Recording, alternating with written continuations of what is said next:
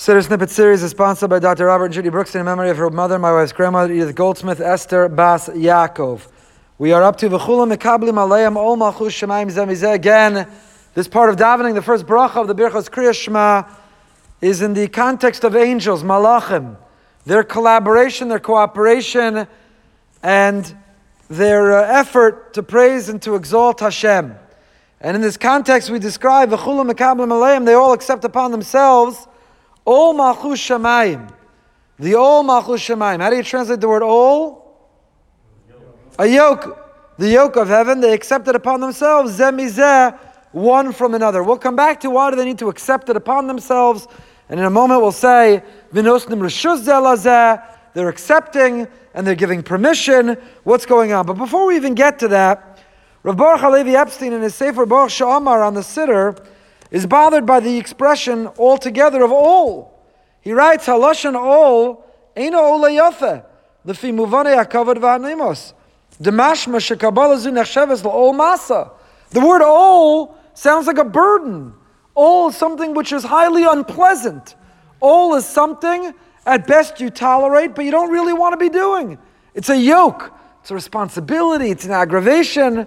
So why ask Rabbi Halevi Epstein, why would we describe the relationship of Hashem, His dominion over us. We describe it as an ol, something which is a burden. He quotes several psukim with the word ol, a yoke. The oxen, they wear a yoke. It's a burden, it's a weight. It keeps them restricted. Why would we want to describe our relationship with Hashem that way? Ol Torah, ol mitzvos. We describe all these components of a religious, righteous Jewish life with the word Ol. The yoke of Torah, Ol Torah. Ol mitzvahs, the yoke of mitzvahs. Ol Malchus Shemayim, the yoke of deferring to the dominion, the providence, the kingship, the monarchy of Hashem. Why do we use that word? So the Baruch Shamar of the Baruch Halevi Epstein offers what I think is a very powerful answer that is important not only to understand this sentence in davening, ol malchus, but every time we use that expression in general.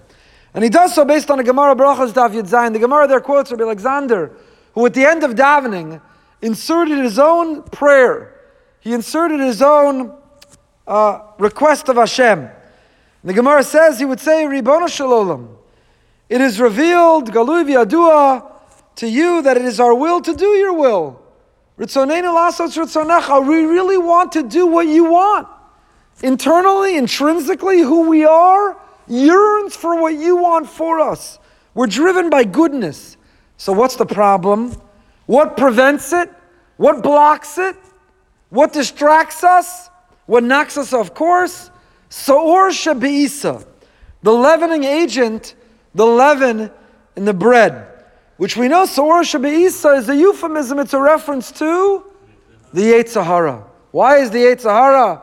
Why is that inclination or urge described as leaven? Because our ego is inflated. Just like leaven causes bread to rise and to be inflated, our sense of ego, our want, our need, our desire, driven by that sense of ego, it, like leaven and bread, becomes inflated. And he would conclude that prayer, that tefillah, by saying, May it be your will, Hashem, to save us from its hands, so we can return to serving you, believe of shalom, with a full heart. And based on this Gemara, the Baruch Shamar, Baruch Halevi Epstein explains that whenever we use the word ol, ol Torah, ol mitzvos, ol malchus shemayim, ol malchus shemayim zemizeh here in our context, the word ol doesn't chas v'shalom mean that the relationship with the Almighty, that His expectation of us, that His magnificent diary He shared with us, it doesn't mean that those things are an ol.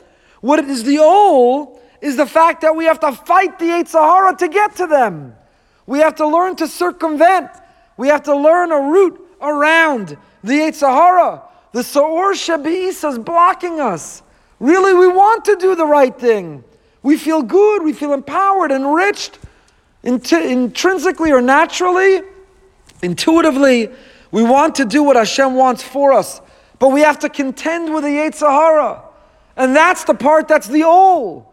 The ol is the effort it takes to overcome the inertia in order to do the right thing. So ol Torah, ol mitzvahs, and ol malchus shemayim, it's not that those things are the yoke, but rather it's the fact that wherever you see good, you'll also find the world of bad or temptation trying to block the good. Otherwise, it's not a fair fight. God wants us to have free will. And to truly express free will, it can't be that we're only drawn to the good, to the right, because that wouldn't be free will. We're drawn to it. So each time we have a choice to make, in order to level the playing field, when there's good, there's an equal and opposite pressure against the good. And that's the ol. The ol, the yoke, the burden, the hardship is not Torah, chas v'shalom. It's not mitzvahs. And it's not malchus shemayim. It's not the relationship we have with Hashem. The ol is the effort it takes that to achieve holiness, to live a sacred life, to do the right thing. As much as we want it, it doesn't come easily. It takes effort. And therefore, that effort, the Tzara Agra, according to the effort, is the reward. The yoke is not serving Hashem. The yoke is that we have to first overcome a Yetzer Hara in order to be able to do it. So that's the first interpretation of what it means to have an ol. Mitzvah next time I want to share with you from Avav Mashor, connected to the holiday of Hanukkah, another interpretation of ol in the context of ol malchus shemayim, which where angels are asking or getting permission from one another, and we too, in the davening, are reminded that that is our mission to collaborate and cooperate in an effort to grow the sense of ol malchus shemayim we have together.